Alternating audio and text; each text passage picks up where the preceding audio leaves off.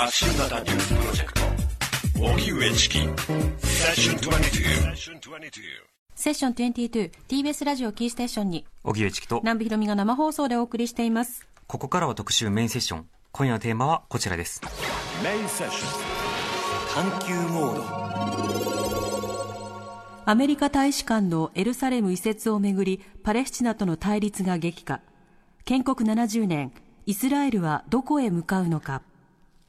アメリカ政府は14日イスラエル建国70周年に合わせて在イスラエル大使館をテルアビブからエルサレムに移転しました。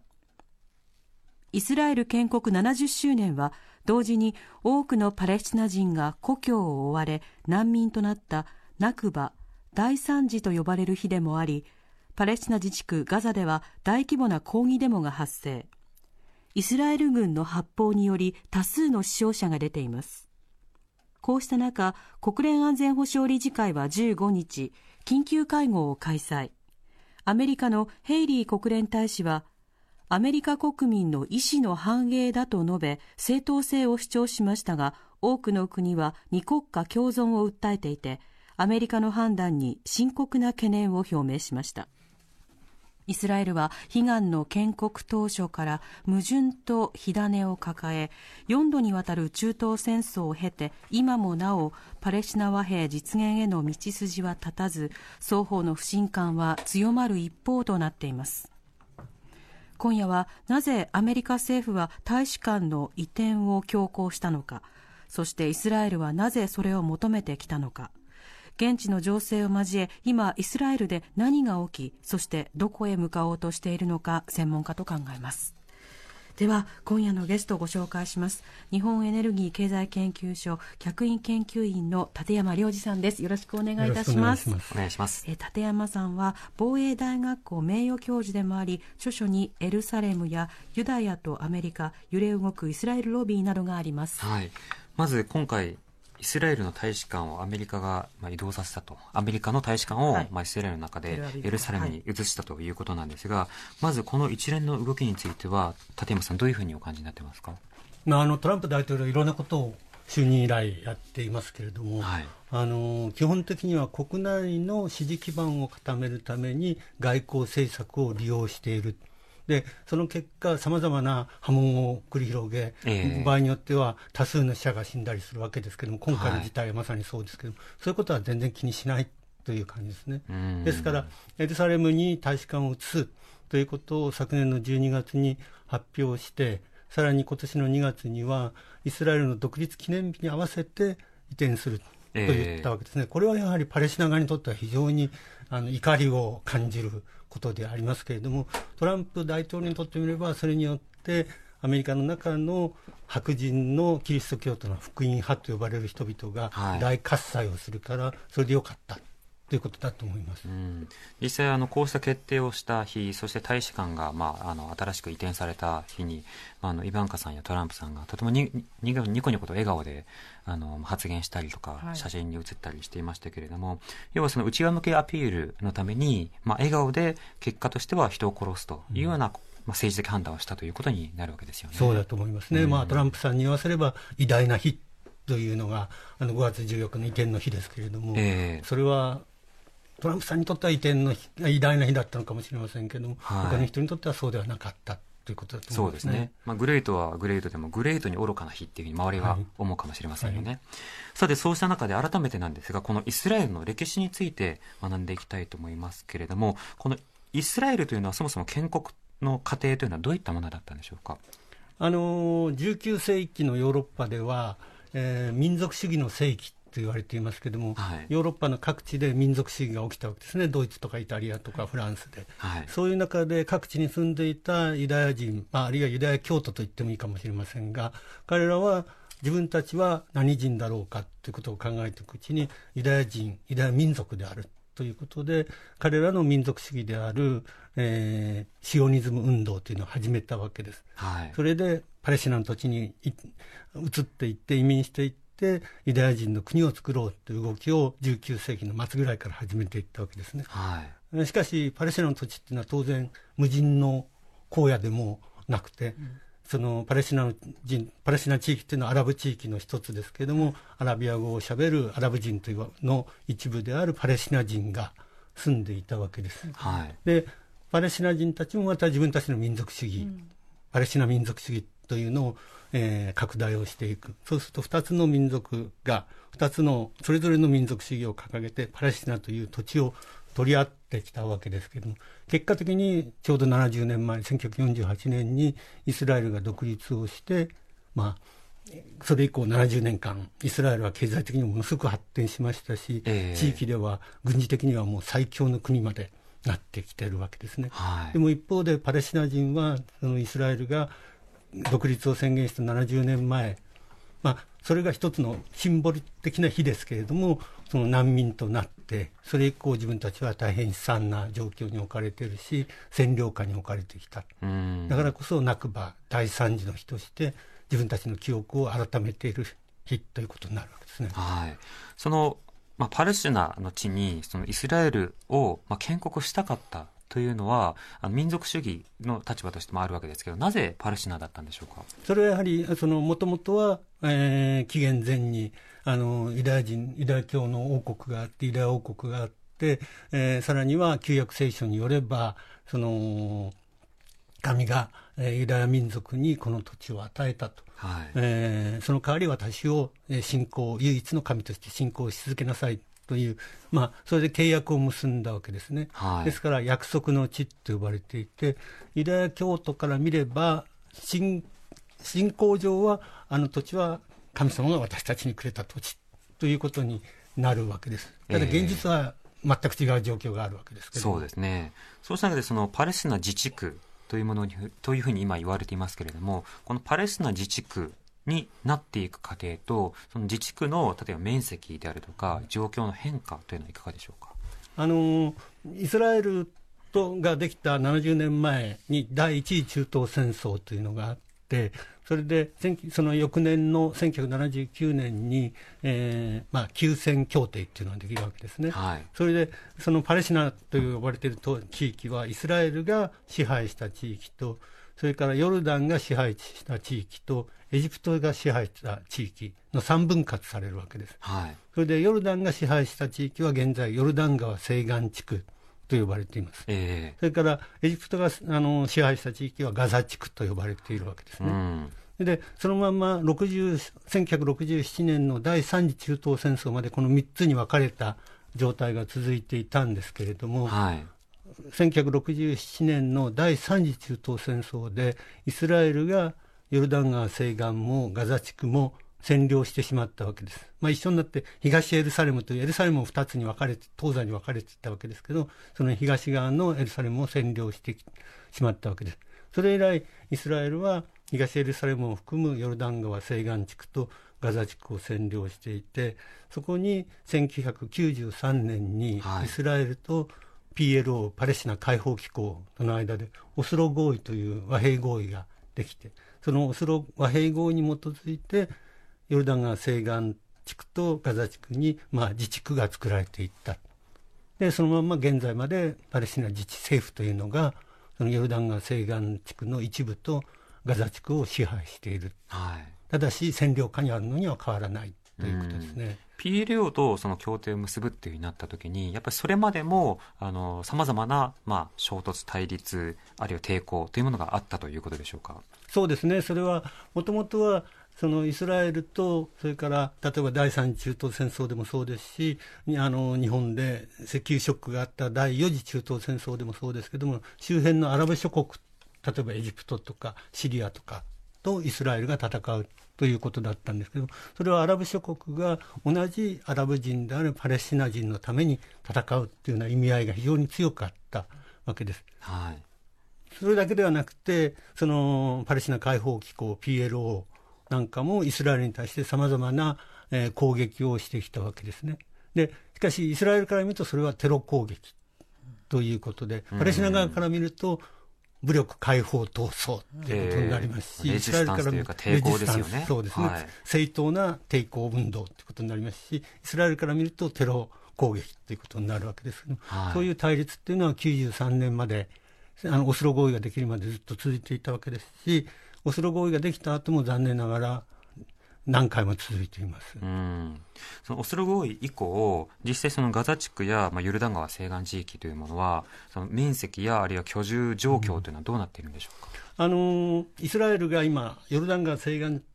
地区とガザ地区を含めた全体の地域の中で、えー、ヨルダン川西岸とガザ地区合わせると全部で4分の1程度ですね、えー、でイスラエルの中には、えー、イスラエルの中にはもちろんユダヤ人が住んでいるわけですけれども、その他にパレスチナ人も、イスラエル国籍を持ったパレスチナ人も、えー、200万人近く住んでいます。それからヨルダン川西岸には、えー、大体300万人ぐらい、それから、えー、ガザ地区には200万人弱のパレスチナ人が住んでいます。はい、そうすると、ユダヤ人ユダ、イスラエルが全部支配している地域全体合わせると、両方でそれぞれの人口はユダヤ人が800万人ぐらい、それからパレスチナ人の人口がイスラエル国籍を持った人も含めて800万人ぐらいということで、もう今、大体ほとんど変わらない状況になっていますね。で経済的にはイスラエルはものすごく良くて、さっきもお話ししましたけども、例えば、えー、2017年のえー、国内総生産 GDP、1人当たりの GDP は日本より上なんですね。1人当たりでは。1人当たりでは。ところがパレスチナの方はものすごく経済が悪くで、ガザ地区は特にこの10年以上封鎖されていますから、えー、経済状態は極めて悪くて、えー、失業率が平均で40%を超えていますし、うん、若者の失業率に至ると67%ぐらいということで、もうほとんどの若者は仕事がないという状態ですね。えー、ですから、その全く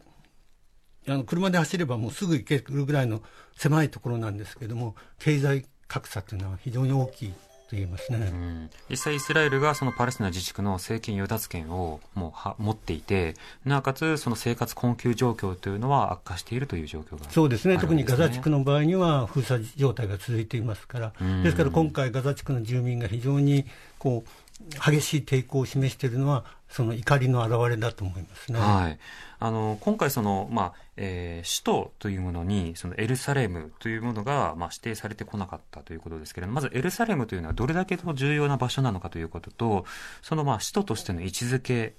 というのはこの辺りはいかがでしょうか？まあ、あのよく言われますけれども、エルサレムっていうのはユダヤ教、キリスト教、イスラム教、3つの宗教、3つともあの一神教であるわけですけれども、はい、その3つの宗教の聖地ということで、現実にえー、かつては、えー、ユダヤ王国が神殿を作ったわけですし、キリストは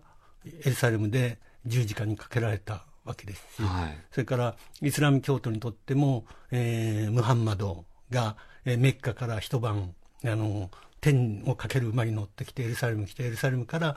天国を見に行ったと言われている場所があるわけですね。はい、でそれはエルサレムの現在旧市街地と言われている1キロ四方ぐらいのものすごく狭い地域でエルサレム自体はもっと今は人口70万人ぐらいの大きな近代的な町ですけれども、はい、えー、旧市街地の中ではもうその3つの宗教の聖地がなんていうかもう方々にあるという状況で非常に宗教的な雰囲気もある町です。でその場所というものはその都市としてはどういった位置づけになっていたんでしょうか？あのそのイスラエルが、えー、独立する前に、1947年に、えー、国連総会で、そのパレスチナ人、パレスチナアラブ人とユダヤ人の対立が激化する中で、えー、じゃあ、もうそのどうしようもないから、パレスチナという土地をユダヤ人の土地とユダヤ人の国とパレスチナ人、パレスチナアラブ人の国2つを作って、えー、並存並存させるような、平和共存させていくような、えー、あのことをしようという決議ができるわけです。はい、でも、エルサレムはその3つの宗教の聖地であって、例えば、イスラム教徒のパレスチナ人のもの、あるいはユダヤ教徒のイスラエルのものというふうにしていくと、紛争の種になるということで、エルサレムだけ、エルサレムとその南の方にベツレヘムという、あのキリストが生まれたと言われている、えー、町がありますけれどもその周辺を合わせたところは、えー、特別な地位を与えるということで国際支配下に置く国際管理下に置く土地とされてきたわけですね。はい、でそれはイスラエルが独立を宣言した1970年あ1948年に独立をしてイスラエルはすぐエルサレムはイスラエルの首都であるっていう宣言をしたわけですけれども、それは国際決国連決議とは相入れないものですわけですね。えー、それで、えー、第一次中東戦争で西半分はイスラエルが支配をして、さらには第三次中東戦争で東側もイスラエルは支配をして、エルサレム全部を支配して、えー、イスラエルの首都であるということで、えー、その大統領府とか国会とか首相府とかという政府機関をどんどんエルサレムに作っていって、はい、実質的にはもう首都の機能を果たしているわけです。ただ国際的に見るとそれは認められない、ということで国連でも何回も安全保障理事会とか総会で、えー、エルサレムの、えー、地位は最終的な地位は交渉によって決めるべきだ。えー、という決議が成立をしていて、アメリカもその決議にまあ、賛成したり、あるいは、えー、拒否権は行使しないということで、成立を、えーまあ、助けたりして、アメリカでもそういう政策を過去70年間取ってきたんです、トランプさんが、この昨年12月にイスラエルの首都であると認定する以前もですね。はいすべてをひっくり返すまでは、ギリギリ線として、やっぱりその対話による和平をいつかは実現するんだっていうことは、ちょっと言われていたわけですし、そこは、あえて触れないというか、あえて棚上げすると。要はその首都とは認定しないし、あとは決めなきゃいけない枠組みはあるんだよということは言い続けていたわけですよね。そうですね。ですから、うん、エルサレムの問題はもしどちらかの側に立って、えー、これは例えばこれはイスラエルのものですと言ってしまえば、もうそこの時点で公平な仲介者の役割は放棄することになりますよね、今回もパレスチナ側はもうアメリカは公平な仲介者ではないから、アメリカとは話をしないというふうに言っていて、でもアメリカが公平なあの仲介者でないとなかなか中東和平交渉というのは進まないという現実もあるわけですね。えー、まあ、いずれにしてもでもそのエルサレムの地位を最初から決めてしまうような状態を作ってしまうと大きな紛争になるあるいは紛争の火種になるということは分かっていたわけですけれども、まあ、国内の支持基盤ということでトランプさんは踏み切ったんだと思います、ね、ちなみにこれまであのイスラエルとそれからパレスチナ自治区の,、まあその衝突であるとかあるいはイスラエルからの攻撃というものはこれ数えられるものなのかわからないですけどもどれぐらいの頻度でどれぐらいの程度で行われてきたものなんでしょう？あのガザ地区だけで言えば、例えばガザ地区は2007年から封鎖状態に置かれているわけですけれども、はい、これまでまあ11年間ですね、ほぼ。で、3回大きな軍事衝突がありました。一番新しいのは2014年で、はい、えー、イスラエル軍がガザ地区に対して激しく攻撃をし、まあえー、ガザ地区を実効支配しているハマスという勢力が、あるいは他の勢力もイスラエル側にロケットをどんどん撃ち込むということで、えー、特にあのガザ地区の側、パレスチナ人の側には多数の死者が出ています。で今回あの、ね、5月14日、えー、一昨日の50 60人近い死者が出ましたけれども、それは2014年の、えー、対立以来というふうに言われています。えーそうしたものがこう続いているわけですけれども、はい、よく例えばそのアメリカのその新聞とかのその風刺絵なんかで、そのパレスチナ、イスラエルの問題が書かれると、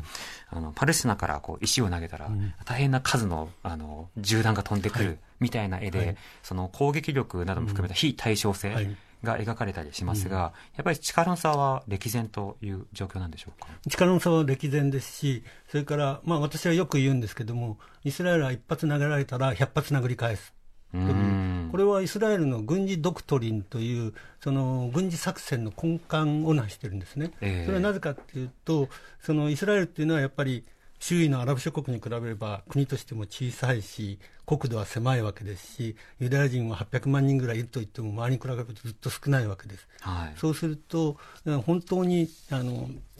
全面戦争になって、長い間対立、戦争を続けるということはできないわけです。そのためにちょっとでも攻撃されたら、もう倍返しどころか、10倍返し、100倍返しというところで、えー、攻撃をする。えー、そうすると、相手側は軍事的に軍事拠点をいくつも潰されてしまうし、それから精神的にもなかなか立ち直れない。で、そうするとしばらくの間はイスラエルは安全である。つまり抑止効果があるということですね。ただ、これは問題の本本質的な解決にはならなくて、ええやられた側は覚えてるわけですし、はい像をつかめるわけですから、また像が蓄積していって、いつかやり返そうということになりますから、まあ、イスラエルの安全はなかなか確保できないというう状態ですすねね。そもそもやり合うような状況そのものを解消しなくては解決にはならないということになるわけですよね。ではそうした中でアメリカその問題が大きくなると分かっていながらエルサレムを首都として認定し大使館を移設したということですけれどもでは今回ですねパレスチナのガザ地区なども取材している毎日新聞エルサレム支局の高橋宗男さんにお電話でお話を伺いたいと思います。はい高橋さんよろしくお願いします。はい、よろしくお願いします。お願いします。高橋さんは現在どちらにいらっしゃるんですか？え、あの私は先ほどですね、エルサレムに戻ってきました。あの、はい。こ今日の午前中はガザ地区におりました。ええエルサレムは今何時なんでしょうか、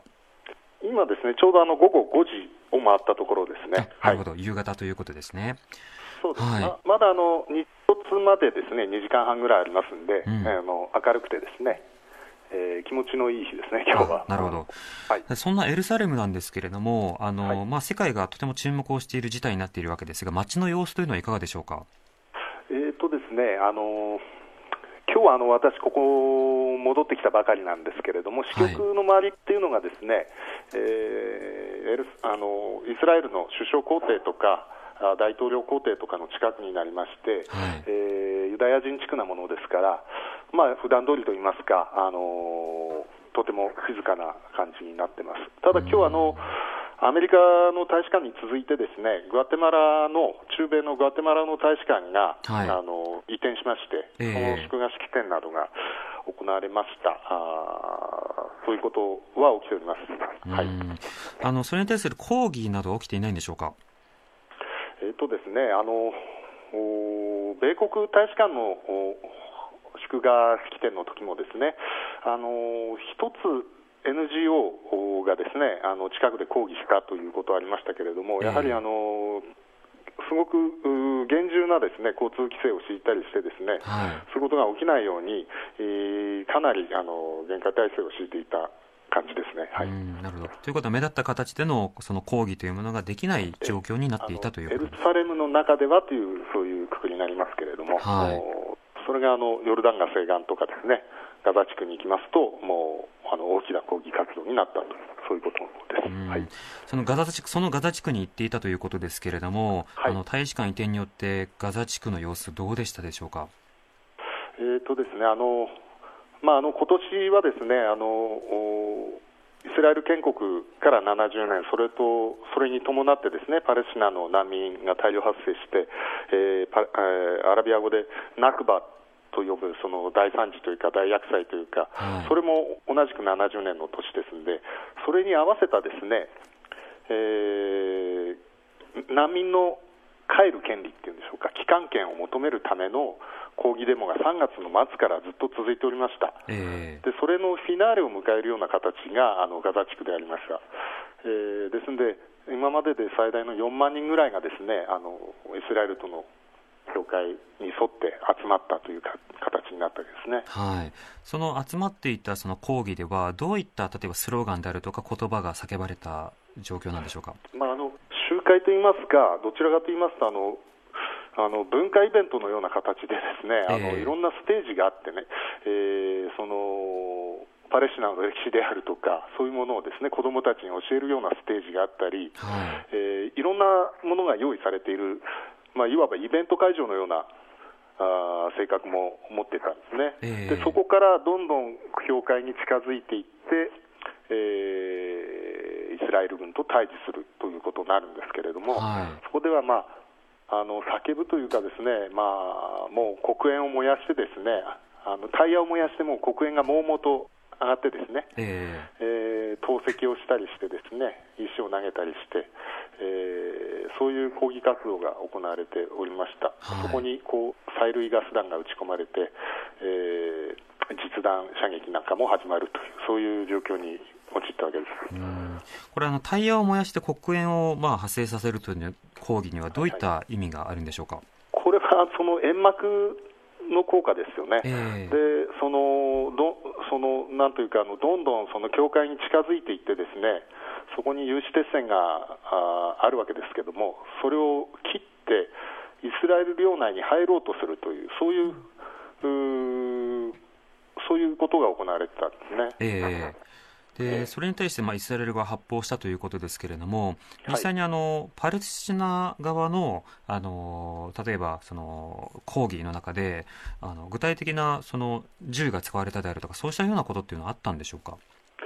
えーとですね、今回はあのないと思います、その14日14日のその大規模な抗議行動に限って言えばということですけれども、えー、えー、それはおそらくですねあのまあ、ガザ地区を実効支配しているハマスという組織がですね狙っていたのは、はい、やはり平和的なデモに対して、えー、イスラエル軍は攻撃した、こういうイメージをですねあの国際社会に、えー、アピールする必要があったんだと思います、したかったんだと思います。えー、でそれはある意味成功したんだろうなと思います、ただ、その代償が60人の命、60数人の命っていうのが、あまりにもちょっと悲しすぎるなという、そういう気をそういう思いを感じております、えー、実際にあのそのデモに参加をしていたあの、えー、まあ、ボーダーあのこまあ、あの線にですね。あの、こう歩んでいった方々というのはどういった方々なんでしょうか？えーとですねあのまあまあ、一般の住民の方々ですよね、はい、あの子供もいますし、中にはあの女性もですね結構近づいていって、あの石を投げてるという方もいらっしゃいました。えーその石は何に向かって投げていたんですか、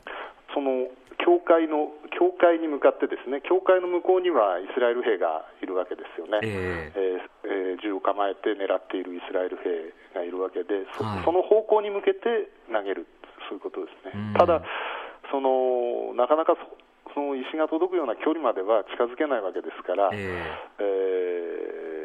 石はまあ向こう側には届かないことがほとんどなんですけどね。えーということは一つのメッセージというようなことなんですかね。そうです、そうです。はい。なるほど。そうした中で、あの、その後、あの、さらにその怪我人が出るような事態というのは発生したりはしていないんでしょうか？えーとですね、あの昨日も抗議行動は行われたんですけれども、はい、一昨日の14日に比べると、とてもその小規模なあものになりました。えー、これはそのおお葬式がですね、えー、14日に亡くなった方々のお葬式、えーがあったっていうのもあるんですけれども、はい、もう一つには、そのやはりあの組織的にですね動員をかけるっていうことがなかったっていうのもあります。えー、えー、例えば14日はいろんな交通手段がありまして、大型バスが出たりですね、えー、人々を運ぶ手段があったんですけれども、はい、昨日の場合はそれはありませんでした。うんなるほど。まあ、そうした中であのその後はなかなか大きなあの抗議につながらないということなんですがあの普段あのエルサレム支局でこう記者活動をしている中で実際そのエルサレム周辺ではこのパレスチナ人とそれからのユダヤ系の方との、まあ、共存の形などについてはどういうふうにお感じになられるものなんでしょうか？うんこれはやっぱりこういう、うん衝突とかが起きますと、えー、やっぱりどんどんどんどん難しくなっていくんではないかなというふうに正直感じます。はい。その衝突によって、例えば街の雰囲気などに変化というのは出るものですか？それは出ると思いますね。あのそのその居住地がですね、あのはっきり分かれてしまいますんで、えー、えー、パレスチナ人、アラブ人の方はですね東の方東エルサレムですとか、旧市街旧市街の中のパレスチナ人居住区ですとか、えー、そういうところにななりましてね、えー、カチッと分かれてるもんですから、はい、えー、なんていうかな、共存っていうのが、なかなか目に見えて、えー、感じることがないですね、はっきり正直言いまして。そうした風景がこれからどう変わっていくのかというようなタイミングでの、まあ、交代、そしてまあ暴力というものが続いてしまっているわけですよね。そうですね、うん、はい。わかりました。高橋さん、ありがとうございました。はい、どうもありがとうございます。え毎日新聞エルサレム支局の高橋宗男さんにお話を伺いました。というわけであの、まあ、抗議活動に対してこう銃を撃って、まあ、実際にあの支持者も出るというような事態になっているわけですけれどもこのような状況については立山さんどういうふうにお感じになりますか、えー、あの今回の報道で時々あの衝突であの死者が発生したと言われていますけど、えー、実際には今あの高橋さんが言われたようにあの兵員の方に近づいていくと兵員の反対側からイスラエルのもともと狙撃兵を配備していましたので、えー、えー、その狙撃兵が発砲するということでこう両者がぶつかり合う衝突では全くないわけですね。えー、ですからそのこういう事態というのはちょちょっと過去にはなかったことですね。えー、その確かにいろんな衝突があり、あるいは攻撃があり、テロ攻撃もありということだったですけども、その兵の向こうって、まあ、イスラエル側から見ると兵の向こうでさまざまな抗議行動をやってそれに対して兵に近づいてくるとイスラエル軍が発砲する。でイスラエル側の言い方はあのその鉄条網を乗り越え兵を乗り越えあるいは兵の下にトンネルを作ってイスラエル側に侵入してこようとしたテロリストをあの撃ったんだと言ってることですけども、えー、子供たちも入ってますし女性もいるということですから、えー、単純にテロリストの行動であるとは言えないと思いますね。あだから一方的な殺戮または虐殺というような言葉が浮かぶわけですけれども、うんはい、これあのイスラエルとそれからあるいは他の諸外国ではその報じ方報じ方のトーンというのはどうでしょうか？やはりあのヨーロッパの国は相当厳しくあのこう報道していますしネット上でもね、えー、今その動画が広がる時代ですから、そう、ね,、したそのあの銃撃のところも含めてあとその後の凄惨な救助の場面も含めて、はい拡散されてますよね。拡散されてますよね。ですからこそ、だからこそ、そのヨーロッパ諸国は相当今回イスラエルに、例えばフランスにしてもドイツにしてもイギリスにしても、あるいはベルギーなんかにしても、例えば、えー、それぞれの国にいるイスラエル大使を呼んで説明を求めるとかということで、かなり厳しい対応をしてるんだと思いますね。はい。一方でそのイスラエルの例えば報道であるとか、あるいは声明というのはいかがでしょうか、まあ、イスラエル側はあの2つのことがあるわけですね、一つはやはり大使館、エルサレムが首都と認められて、アメリカ大使館が移転した、これはもうその70周年の独立記念日に続く、えー、大変な祝賀えー、の行事であるという、ですからその意味では祝賀ムードがある。でも一方で、その、60人以上の人がガザで亡くなったりして、世界から激しい非難、批判を浴びている、えー、ということで、えー、それに対してどうどう対応していけばいいのか、あるいは今後、あのパレスチナ人とのその共存というのはあり得るのかというような、あのまあ、自らを顧みるっていう意味での自制の念というのも出てきてますね。うん。ただ、それがあの具体的なその政治行動につながるというようなことというものの兆しがなかなか見えない、ね、なかなかないですね。あのイスラエル社会全体としては非常に右傾化していますし、はい、あの民族主義、特に激しい民族主義、ナショナリスティックになってきていますから、だからこの15年ぐらいも今、あのネタニヤフ首相が率いている右派政党のリクードを中心とした連立政権が続いているわけですけれども、この状況っていうのは、次にもし選挙が行われても、変わらないと思いますね。その右傾化のそのまあ出発点といいますか、一つのなんでしょう大きなメルクマールきっかけなどというのはあるんでしょうか、昨今は。えやはりあの1993年にオスロ合意ができて、これでもう平和がやってくるんだというこうイメージがざっと広がったわけです。ところが2000年から2004年に第二次インティファーダというのがあって、えー、それこそあの銃撃戦も含めてさまざまな衝突があって、イスラエルのユダヤ人の側にもたくさんの死傷者が出たわけです。その点その時点からイスラエルのユダヤ人の側の世論がぐっと変わってですねもうパレスチナ側は信用できないと和平とか言っても結局我々に対して暴力を振るってテロを行ってそのイスラエルという国を潰すユダヤ人の国を潰すというのが最終目的ではないかというような考えが一気に広がっていったわけです。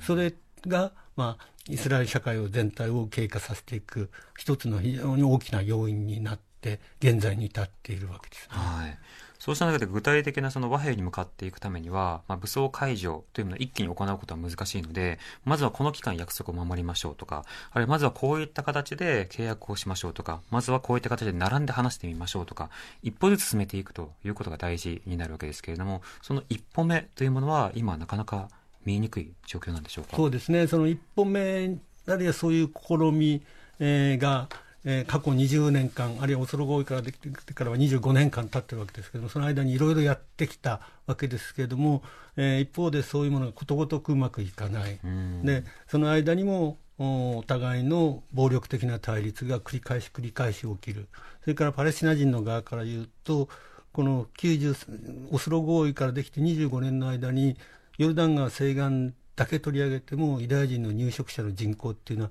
10万人から40万人と、4倍に増えてしまったわけですね。えー、ということは、オスロ合意で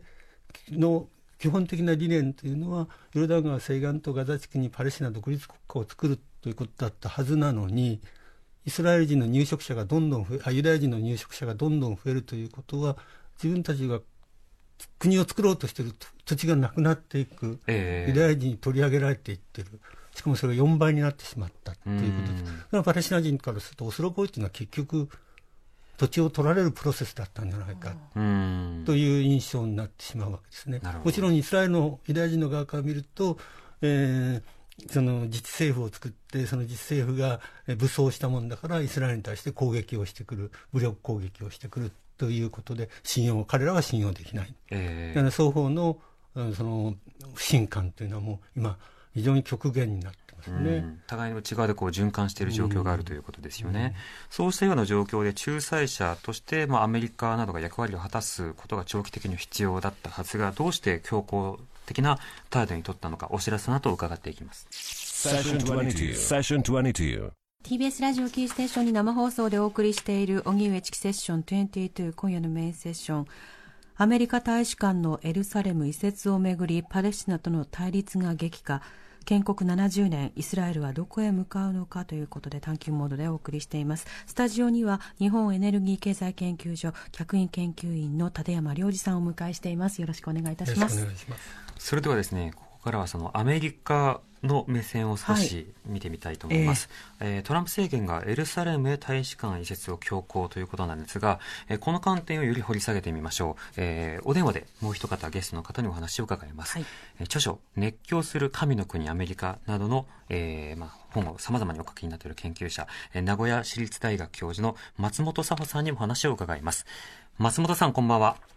こんばんは。よろしくお願いします。よろしくお願いいたしますさて、まず松本さんは、このアメリカがエルサレムを首都と認定し、そして大使館を移設したこと、この背景にどういったことがあるというふうに見ていますか？はい。あの他の先生方、あるいは、えっと、今日ご出演のあの立山先生おっしゃっていることですが、はい、あのトランプが中間選挙のために、あるいは、えー、大統領として再選されるために、あの票集めをすると、はい、でキリスト教保守あるいは右派と呼ばれる宗教ロビーの人たちがエルサレムへの、えっと、アメリカ大使館の移転をずっと望んでいたということでそれを決行することで、えー、彼の国内の票の地盤固めをするという狙いだと思います。ただこれあの、えーとユダヤ人たちの、まあ、国だということでイスラエルが、まあ、建国されたわけですけれども、はい、どうしてそれに対してキリスト教右派が、まあ、移転を望むという構図になるんでしょうか？それはですねキリスト教シオニズムという、えー、考え方を持っているキリスト教のその原理主義的なグループつまりそれがキリスト教右派だったりあ、えー、保守だったりするとい。うことになります。はいえーそのシオニズム、どういった考え方なんでしょうか？シオニズムっていうのはもともとユダヤ人が国家つまり、えイスラエルというあ国家を作りたいという考え方ですが、はい、それをキリスト教徒が望むというのはですね、えー、非常に難しいんですけれども、えー、っと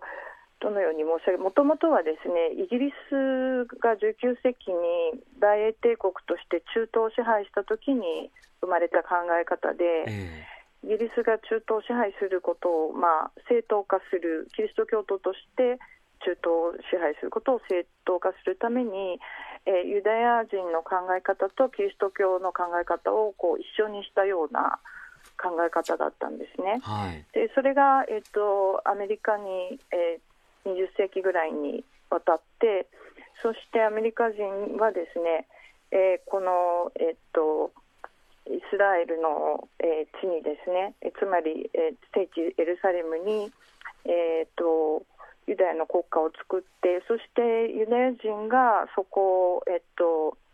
固めてですね、はい、えっとえー、イスラム教徒と戦って、でその、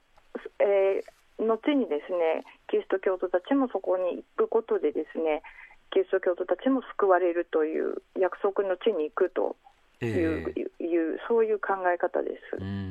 要はそのキリスト教にとってはそのユダヤ人たちに戦ってもらってそしてキリスト教がそこに行くことによって救済があるんだというシナリオになっているわけですか？簡単に言ってしまえばそういうことです。あの神学的にはもうちょっと詳しいあのいろんな、まあ、論争でですね、えー、まあ、いろいろ千年王国説とか、はい、あのそういういろんな考え方があるんですけれども、えー、あの平たく言ってしまえば今おっしゃられた通りです。なるほど。その神学的なあの論点になっているということは、はい、一応その聖書等の解釈によってそうした見方が成り立ちうるというふうに宗教右派の方は考えているということですか？あその千年王国説という、まあ、あの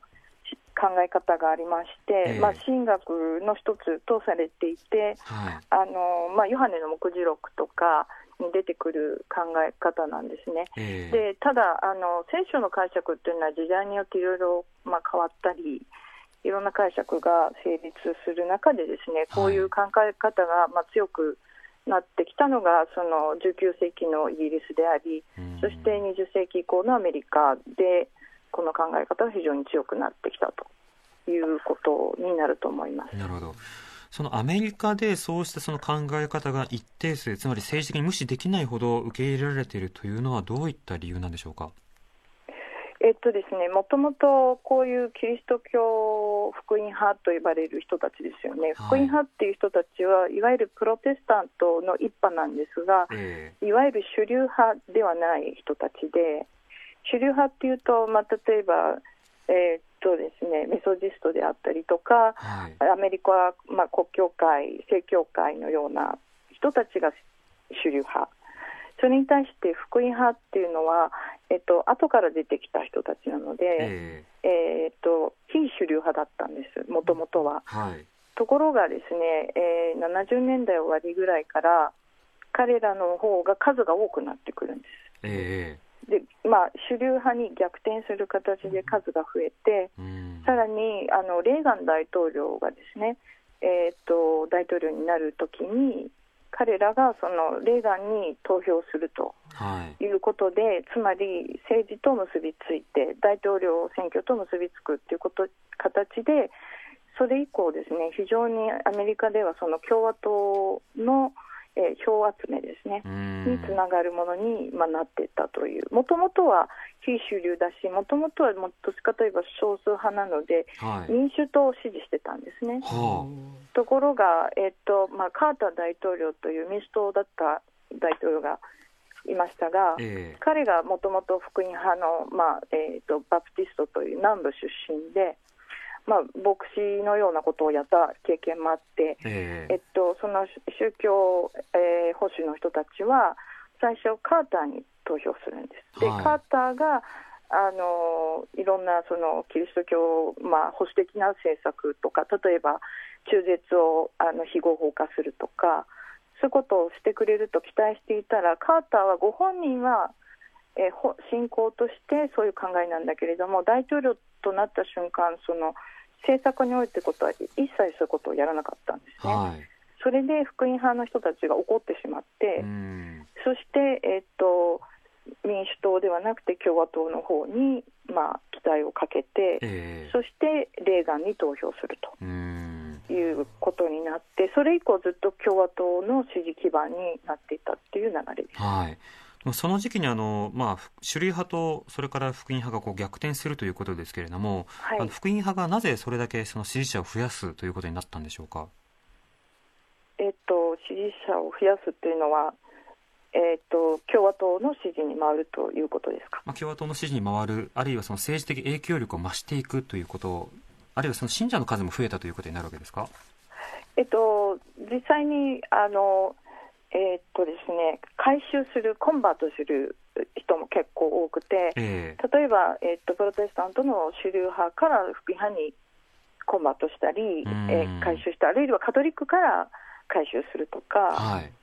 それからまあ信仰心があまりなかったけれども、ある日突然、そのボーンアゲインって生まれ変わったようになって、はい、急に宗教に目覚めるっていう方もいると。そういうそういうものですね。で、その組織力ということで言えば、レーガンの時代にあのジェリー・ファウレル・ジュニアあごめんなさいジェリー・ファウレルという人が出てきまして、はい、その人がモラル・マジョリティというあのキリスト教の団体なんですけれどもそれをその政治的なものと結びつけることに成功したっていうのが最初の事例ででその後その宗教的な票をそういうあの政治的な投票行動に結びつけるようないろんな団体がいっぱい出てくるんですね。はいそれに続けというような形で、そしてどんどん増えていき、よりこう組織だっていったっていう経緯だと思います。まあ、その論点の中で、このエルサレムへの移転ということは、まあの、はい、トランプ大統領が勝手に決めたわけではなくて、そうしたその、まあ、議会の動きなども含めてずっと巻き込んできていたわけですけれども、はい、なぜエルサレムへの移転ということをまあ、熱望していたんでしょうか？えっと、エルサレムはやはりご存知のように、まあ、聖地であるという歴史を持っておりますし、えー、そして聖書に、まあ、出てきてですねまさにその福音の場所であるっていうことですよねだから聖書をそのまんま原理的に解釈をする福音派の人たちにとっては、まあ、まさに、えっと、エルサレム抜きではですねえー、彼らの、まあ、キリスト教の信仰というのは、まあ、成り立たないというぐらい極端に重要なものだと思います。うんこうしたそのあの、まあ、移転によってですねあのアメリカ国内での反対の声トランプ政権のこうしたその決断への反対の声、うん、これはいかがでしょうか？アメリカ国内、例えばですねカトリックの、えー、人たちはですね反対をしている人が多いと思います。えー特に今のローマ法王、あるいはバチカンは一貫して、あの第一次世界大戦が終わった時からですねエルサレムは国際管理にするべきだという立場を取ってきまして、それは今のフランシスコ教皇も同じことを言っています。なるほどですので、ローマ教皇の言葉を、えー、そのまま信じるアメリカのカトリック信者は当然トランプの立場に反対していると言えます。なるほどわかりました。松本さん、ありがとうございました。はい。ありがとうございました。えー、名古屋市立大学教授の松本佐穂さんにお話を伺いました。はい、アメリカの中でも同じキリスト教といってもいろいろな立場があって、うんはい、今回の行動を当然支持していない人たちもいればもともと支持していたその支持の政治力がまあ拡大してきた背景やそれを睨んでのまあ選挙アピールという話も伺いました、うん、さてあのアメリカが大使館を移設。でこれに対して、まあ、あの数十カ国が追随する一方で追随しない国もこれからある。あるいは、えー、当然ながらアメリカの決定を、まあ反発するような国というのもあるわけですよね。結果としてより対立が見えるような格好になったわけですけれども、あのこれからの課題については立山さんどう感じになりますか？あのー例えば昨年12月にトランプ大統領がエルサレムをあのイスラエルの人と公認して大使館を移って発表した後国連総会でそれを非難する決議が、成立したんですけれどもその時にはそのその非難する決議に賛成した国が120数カ国、はい、賛成した国は 10, 10カ国から11カ国からもう全く違うんですね、で棄権した国が30ぐらいあったということで、はい、ですからその意味では国際社会全体としてやはりその今回のトランプ政権の措置を、えー、非難しているのが多いと思いますね。えー、ただ、もちろんその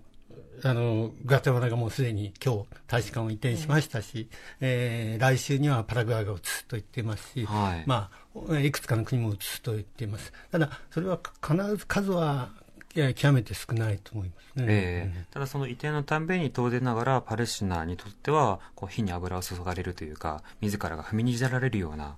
感覚にはなるということになると思うんですが今後のその和平プロセスということでいうと、まあ、あの当然トランプさんがいなくなっ